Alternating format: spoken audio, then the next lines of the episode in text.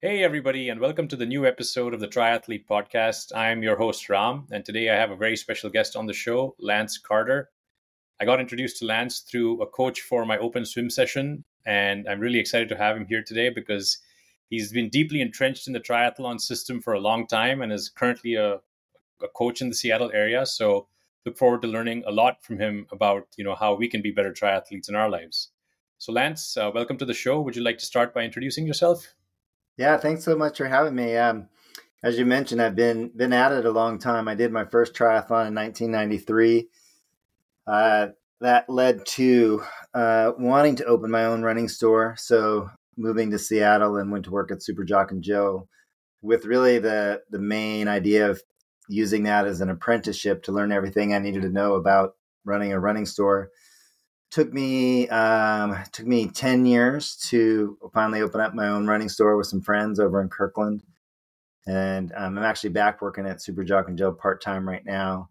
But it was at super jock and jill that customers would come in and just start peppering me with questions about triathlon because i was you know one of the only people they knew that was doing it. Before you knew it i was coaching people just sort of for free and you know kind of figuring out what i was doing. Uh, that led to coaching for 20 years for Team in Training, uh, fundraising group that does uh, endurance events. And then awesome. that led to, along the way, I ended up at Blueseventy, who makes wetsuits. And uh, now I am the head wetsuit designer for Blueseventy. So I know a lot about wetsuits. I know a lot about swimming. I know a lot about coaching swimming, a lot about triathlons. Um, all that is to say, I guess, is that I'm old. So here's a question for you. When you graduated from school, did you know wetsuit designer was a career? No, and if I did, I'll, I'll tell you what, if, if I if I have never had more fun in any job that I've done. And I've always said selling shoes is one of the funnest things, the most fun things that I've ever done in my life. And I mean it. And when the day comes when I no longer need money, you're going to find me working in a running store. I might be like 80 years old. And if they'll have me, I'll still be there, you know, working two days a week, fitting people running shoes because I love it but designing products um, the creativity it allows me and then solving problems because mainly what i do is i listen to the complaints of our customers and then i go about figuring out how to fix product or make it better. If i had known that i straight away in college i would have done everything that i needed to do to become a product designer and work for you know probably somebody like Nike or Patagonia or you know some brand. Interesting. Um, yeah, I, I, it might be too late to go back and start over. Though I've thought about it. You know, I was like, man, well, maybe I just go back and start over again. But um, you know, I already get to do the product design now. So That's awesome. Yeah. Very cool. Um, you know, one of the things that struck me about your story when you and I were catching up uh, before the show was how uh, athletics and fitness has constantly shaped your life. And i think that's a theme that we can certainly share with with everybody today. Uh, i'd like to go into it through the through the course of the show. Why don't we start right at the beginning? Uh, how did you end up with your first triathlon? Yeah i, I really didn't even know what triathlon was. Um, i was 22 years old. I was i was dealing with some fairly serious depression. And uh, i had read the book Unlimited Power by Anthony Robbins, and there was a, a, chapter and a quote that really stuck with me. Which I mean, I'll butcher the quote, but it was something like, um, "People are not lazy; they just have impotent dreams. That is, um, you know, dreams and goals that don't inspire themselves." And then in the chapter, is talking about to create massive action, you have to create massive goals. And if you could find some massive goal that was inspiring enough to you, it would motivate you. So I was on the lookout for something, you know, along those lines, and it I didn't I didn't know what it was, and I was getting ready to go to work. I was working as a busboy at a Mexican restaurant in Chico called Tres Hombres, and uh, as always, when I'm getting ready for work, I like to throw some sports on the TV. You know, and this is 1992, so this is back when there was ABC, NBC, and CBS, right? So no streaming, you couldn't, you know, there was no really choices. So I'm flipping through those three channels, and nothing's on except there's this bike race. I think what it is, it's on. So I start watching it, you know, kind of getting ready, brushing my teeth, doing my hair, all that good stuff. And then I just get hooked in, and it's the Ironman Triathlon. I think it was on NBC Sports. You know, and I see people biking on the Queen K, and then they cut to people running. And then as the show gets towards the end, that for those people who watched it, they get into the you know the regular everyday people who are trying to be, beat the midnight deadline, and they're walking and they're talking to themselves, and and I was just instantly hooked. And at that point in time, I was like, this is it because I loved being athletic. You know, although at the at that time I only ran two miles to stay in shape for basketball. The only bike I had was a, a mountain bike, which got me to class and back. And um, I thought I knew how to swim. So that was it. I'm like, I'm doing Ironman. I'm doing Ironman Hawaii. I'm doing, you know, I'm going to do an Ironman. That was the massive goal. And it did lead me to take all these actions. So I found in um, Santa Rosa, California, they had a race called Vineman, and it was in July of 20 or of 1993. So I'm like, perfect. There's there's my Iron Man that I you know I put this intention out there, so I'm going to sign up for that. Really didn't know. The only thing I knew was that there was a marathon at the end of it, right? And I'm like, well, I know what a marathon is, so I guess I better start training. So I start riding my you know crappy mountain bike. Um, start running a little bit more. Go down to Fleet Feet uh, to to buy Triathlete magazine and and talk to the owner and see what I could figure out. And then at that, it was like that was like November, December. So coming in January, we're going to start the winter quarter. And I'm flipping through the syllabus at Chico State, and there's a course called Triathlon 101. And I'm like, this is divine intervention, right? This is perfect. Sign up for that class. Uh, first, first class was a lecture, and then the second class was a swim workout. So I'm like, this is great. So instructor says, all right, everybody, just get in there and warm up. So I start swimming, you know, my head's out of the water. I don't I don't know how to breathe, but I think I know how to swim. And then I, I see the instructor like kind of running fast down the down the side of the pool, meets me at the other end. So this is only one length of the pool. And she's like, she stops me and she's like, um, you know that that the prerequisite for this class was that you said you knew how to swim, right? And I'm like, yeah, because you know, I mean, I, I think I know how to swim. And um, you know, clearly I don't because I'm not putting my face in the water. And she's like, "I'll let you stay in the class if you promise me to go to this masters workout at least two times a week." And I was like, "Fantastic!" I had no idea what masters was, but if she was going to let me stay in the class, then I was all in. So fortunately for me, um, the masters coach was phenomenal, and he would just give me one thing to work on. You know, to start with lowering my head or slowing down my kick and I'd work on it for a couple weeks. And then when he would see that I had accomplished that, he would give me the next thing.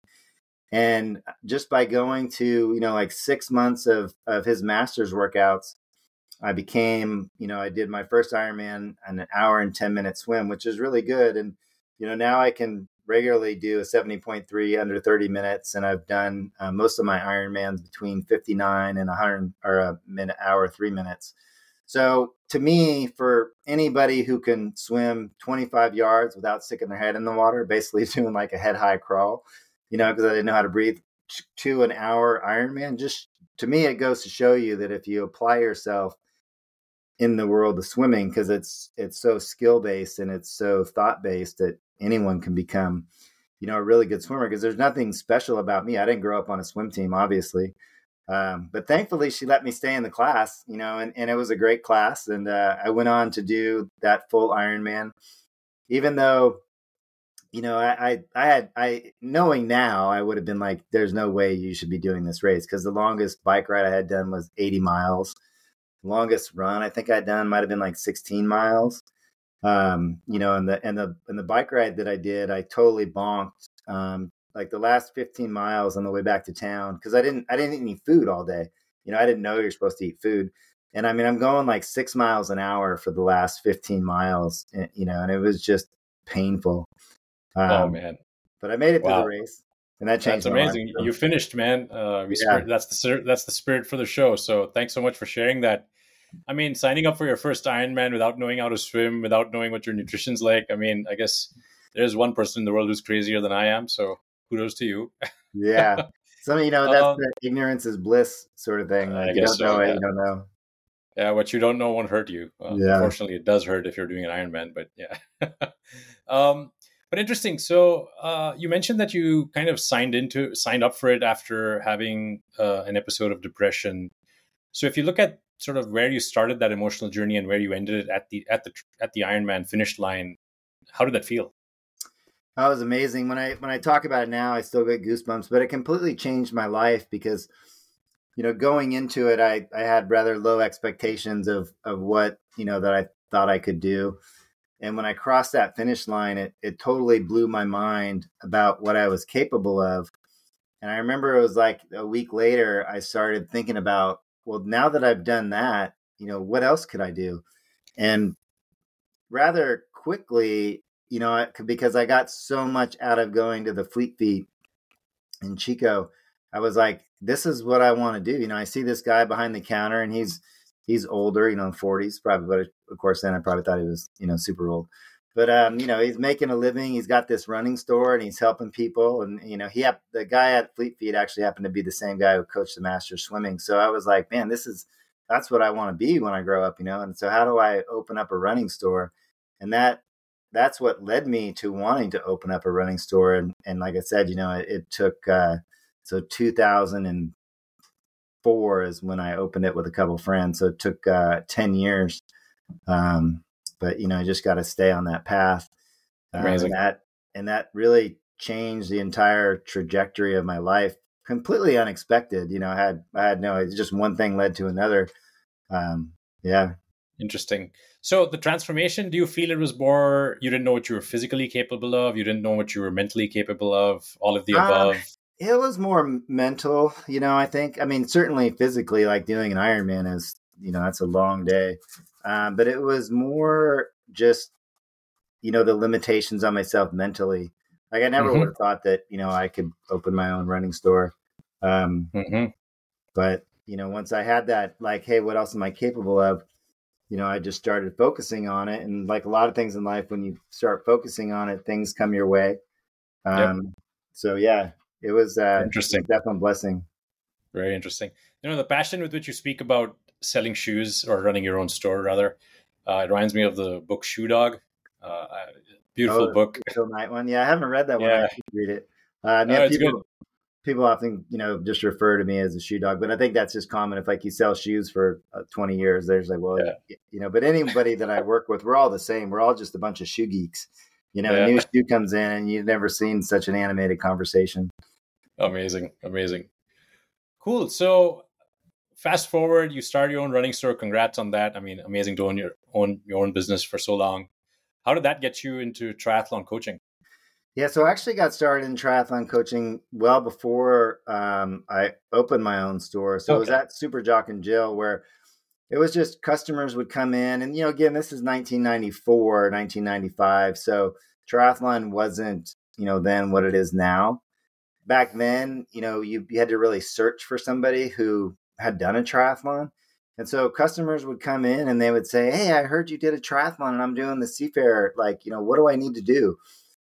And, you know, I was, and then of course, at the beginning, I'm like, well, who am I to tell you what to do? Like, I don't know anything. But then you, you kind of realize, well, I guess I've done now, you know, a couple years with the triathlon. So I guess I do know something, you know, and so I would just say, well, this is what I've done and this is what's worked for me. This is what didn't work for me. Um, you know, initially it was just giving advice and then, and then um, for better or worse, when you give somebody advice, they're like, Hey, I need, I need you to coach me. and you're like, I don't have time for that. And then, you know, you're next thing you know, you're writing workouts on Excel and, and uh, printing them out and giving to them. And, uh, you know, this is way before Training Peaks and way before any software platforms. Um, and so you're just talking to them on the phone twice a week. Well, how did that feel? You know, what that, you know, what, and just going back and forth.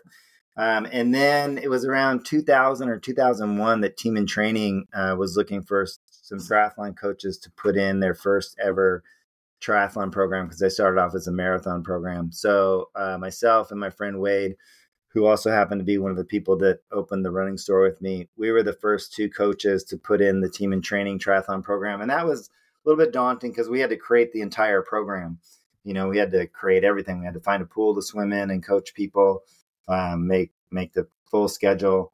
Um, so that led to team in training, which you know really got me into coaching, not really full time, but you know a lot of my work.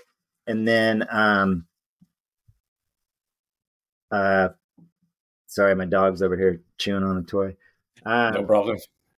So that got me into team in training, and then um, really like when we opened everyday athlete i was i was always coaching about five people um, just sort of for fun you know and then to keep me involved and it's a really great way of giving back and it's always great to see that people go through that same transition people who never thought they could do a 5k or a sprint triathlon and then they finish and they're just over the moon and and see how they too went through that same transformation of you know what more am i capable of So that's that's what's always kept me coming back. And then it wasn't until um, about six months ago that I decided that I wanted to create a living with more of a uh, remote work opportunity. So I gave up a large part of my job at Blueseventy to go remote. So I still do some of the the design work, mostly the wetsuits and you know a few other products. But then um, I started coaching more full time. So that's what I'm doing now for the last couple of months. I've been coaching, you know, the part time work at Blueseventy and then 20, 30 hours a week of coaching. Uh, so that's that's great, and it's it's really cool now. I to coach, you know, more athletes because uh, that's definitely a passion of mine. So I think that's amazing, uh, man. The, the I mean, arc. I mean, the story, your arc is so inspiring at so many levels because, you know, as you know, growing up, you always hear people say, you know, follow your passion and it'll lead to good things. And I guess you're an example of it in some sense because you mm-hmm. kind of organically stumbled into it maybe initially, but enjoyed it so much and it meant so much to you that you've been able to shape a career out of it. So, I mean, that's inspiring in its own right, in its own way. I think. Uh, yeah, that's true. That. Though there there were some very lean times when we owned our own running store that I would I would probably say be careful about following your own passion. Uh, but yeah, I mean, true. that is true. But there are you know there are a lot of hard times along the way. That is true. Very true. Cool. So, as a coach, I mean, I'd love to pick your brain a little yeah. bit about you know what you see in the in the field nowadays, right? So, I mean, I've been a beginner. Um, you know, first up, as a beginner, how should I set my goals? How should I measure my progress? You know, the one thing about the great about being a beginner, especially a beginning runner or beginning cyclist, is for a couple years you get better just by doing the sport. You know, I remember back then, every time I would do a 5K, I would set a new personal record, a new PR, and I was so stoked. You know, and then a couple years go by, and all of a sudden it's not so easy anymore. Uh, but you know, if, for anybody that's out there that's in that place where they just got it got started and they run their first 5K. I mean, I remember the time the first time I ran five miles, and I remember the first time I ran eight miles. I couldn't believe that I had actually just ran eight miles, you know. Or and so to over those years, you just get faster. So I think initially for the beginner, what I would look at is consistency. Is just the more you're consistent, the better you're going to get, and you really don't even need to track that much or worry about that much. You know, when you go through all the coaching seminars, there's three main things that affect a person's fitness. One is frequency, which is the amount of time that you work out per week. You know, so if you do run twice a week, that's frequency. You could you could improve your fitness by running three times a week or four times a week. Um, the other is intensity. So if you're doing everything at a slow pace versus doing some speed work, right? If you change your intensity, that'll improve somebody's fitness. And then the other is duration. So if you just start running 20 minutes, you know, three times a week, an easy way to improve your fitness is to run 30 minutes three times a week. So if you take those three variables, the first two variables that most beginners really want to work with are um, the frequency and the duration but they probably want to leave the intensity for later on because if you do the intensity, that can lead to injury. So mm-hmm. initially, if you just work on can I work out more days per week, you know, work on your frequency and or can I improve the duration? So if the longest run you've ever done is 20 minutes, ask yourself, can you go 25 minutes and can you go 30 minutes? And as you do that, your fitness will rapidly increase and then, you know, for better or worse, you get to that point where you're like, well, now I'm up to an hour and now it really doesn't feel like it. So now you got to run an hour and 15 minutes. And, you know, anybody who's ever trained for like a half marathon or a marathon and you're doing those long runs and you think, and then you start, when you start saying, oh, it's only eight miles, you know, you know, you come a long way, right? We all, we all have those friends like training for a marathon, like, ah, oh, it's only 14 miles today. But, you know, if you're just starting like only 14 miles, what are you like, what are you crazy? Uh, but it's yeah. all relative, right? So I think initially uh, for a beginner, I would say focus on duration and or focus on frequency, but I would leave intensity alone until you plateau. Once you start no longer hitting your PRs, you know, whether it's a triathlon or a 5K, um, that's that's when you've plateaued, and that's when you need to start doing some intensity work. Interesting, interesting. Cool. And you mentioned that, you know, tracking and measurement is probably not that important early in the life cycle, but that world is really confusing. I mean, when I started training, I heard about so many weird metrics like VO2 max, SWOLF, and then there, of course, the regular body health metrics like BMI and fat percentage and what's what else. I mean, I'm sure I'm not measuring like a hundred other things. I mean, now you can measure your sleep quality. So yeah, yeah. What do you advocate, man? Uh, you know, initially, unless you're a total data geek and that that turns you on and you like to read about that for enjoyment, I would say go for it. But if you're not that person, I just wouldn't worry about it because mm-hmm. knowing your VO2 max, even if you know your VO2 max, it's not going to change who you are as an athlete. It's not going to change what you can do as an athlete. You know, what's going to change is doing the work. And then, you know, as you do the work, your VO2 max will change. But even even going and getting that tested, you know, paying two hundred dollars to find out what your VO2 max is, is still like it doesn't really matter, you know. So, and then like the SWOLF is for swimming, you know, it's like your it's like your golf score, right? And so that can be helpful. Um, though I, I find that when people concentrate on too much, they actually mess up their stroke. So, for the most part, I would say all those things, unless you're really into data and you're really into it, I would just try to ignore it. Um, mm-hmm. The main thing is be consistent. So, if, if anything, I would recommend, I would recommend keeping a training log, you know, and mm-hmm. um, I used to do mine by hand. I used to print one out on Excel and I had a binder and I'd fill it out every day now, of course, most people use Training Peaks or some other platform, but I look at my Training Peaks every day, just as I did when I had a training log, because it really uh, helps with accountability. And so when you go to your training log and you look at it and go, I didn't work out today, and you got three days in a row, you know, it's a reminder to be like, hey, get back in there and do some workout. Or you're looking at your training log and you say, well, I see that I'm only swimming once a week but I'm really biking and running and I got this triathlon come up so I need to start swimming twice a week. So I would recommend just just keeping a log um, and make notes, you know, make notes about how you felt on a workout, make notes about what workout you did. Um, the great thing about like using a schedule or having a workout is that if you do a race, say you do the, the Seafair Triathlon, and then um, next year you want to do the same race, well, you can go back and you can look at your schedule especially if you use something like a, a software platform like Training Peaks that has it all in there. And you can say, oh, this is what I did, and this is the race that I had. So if I want to get a little better, how can I change that, those workouts? You know, what went well, what didn't went well. A lot of times you go back and you look at your training log, and there's a two week block where life got in the way and you didn't do anything. You know, or you see those blocks where you really had, um, you know, solid workouts five six days a week, and you also see that your fitness got really you know better so training logs are excellent for um, future coaching of yourself or you know working with a coach um, so keeping a training log i'd say is probably one of the best things you could do at yeah. for any athlete um, and First they're easy now basics yeah you know especially now yeah. most people have a garmin you know and your garmin will auto sync to training peaks so you don't even really have to do anything except that when the link goes down like once a week you know you got to go in there and fix it Interesting. I mean, yeah, that sounds like a very simple first principles basic approach, which pretty much anybody can do. I mean, don't need to get lost in the noise of what tech to use and what measure, what metric to use. Just go with what feels right. And, and I, I, feel like you kind of mentioned it. Like, so you get you get bogged down in that stuff, you know, and you're so caught up in your SWOLF or your VO2 max that you now you're not exercising, and and that's that's worse. Yeah. You know, yeah. so get the get the work in first um, yeah. yeah, and you know, it, it, a lot of ways as athletes, we really like to make things complicated and confusing. Um, and then oftentimes as coaches, we have to try to really explain things to simplify things to people because that at the end of the day, it's really the simple stuff. But it's a it's a tricky cycle, and you know, the whole coaching industry.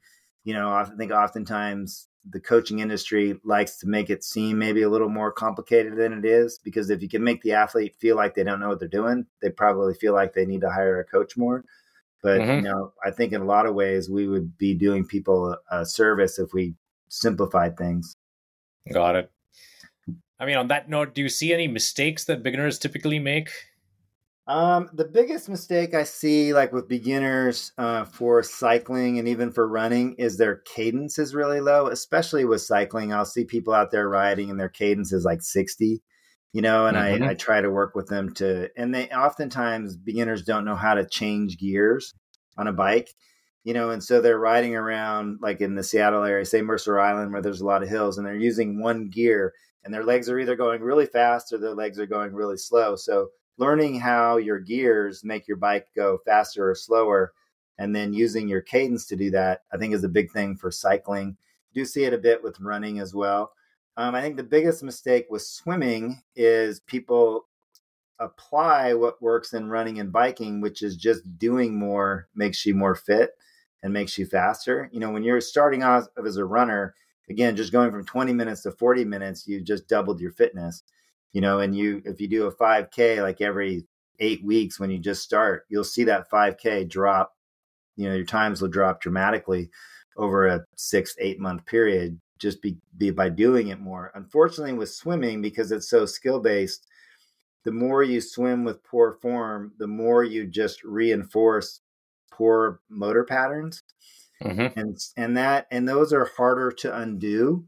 Um, so with swimming, I would say you do want to get in the pool and swim, but you do also want to either watch some videos, you know, or read some books. Um, one of my favorite swim videos is by the coach David Marsh. I think he's at the University of San Diego right now. He used to be the University of Auburn coach, but um, championship video products. They they used to do it as a DVD, and now now you can just you know do it as a downloaded video, and it's like forty bucks. Um, but that's that's a fantastic video to watch. There's actually I think you can even I found a I found like a YouTube recording of it. You know, um, so but interesting. Like Forty minutes, but but he you know he's an elite level coach and and he talks about just basic swim thing techniques you know and and as beginners we all do the same five mistakes. Our Mistake. head is too high.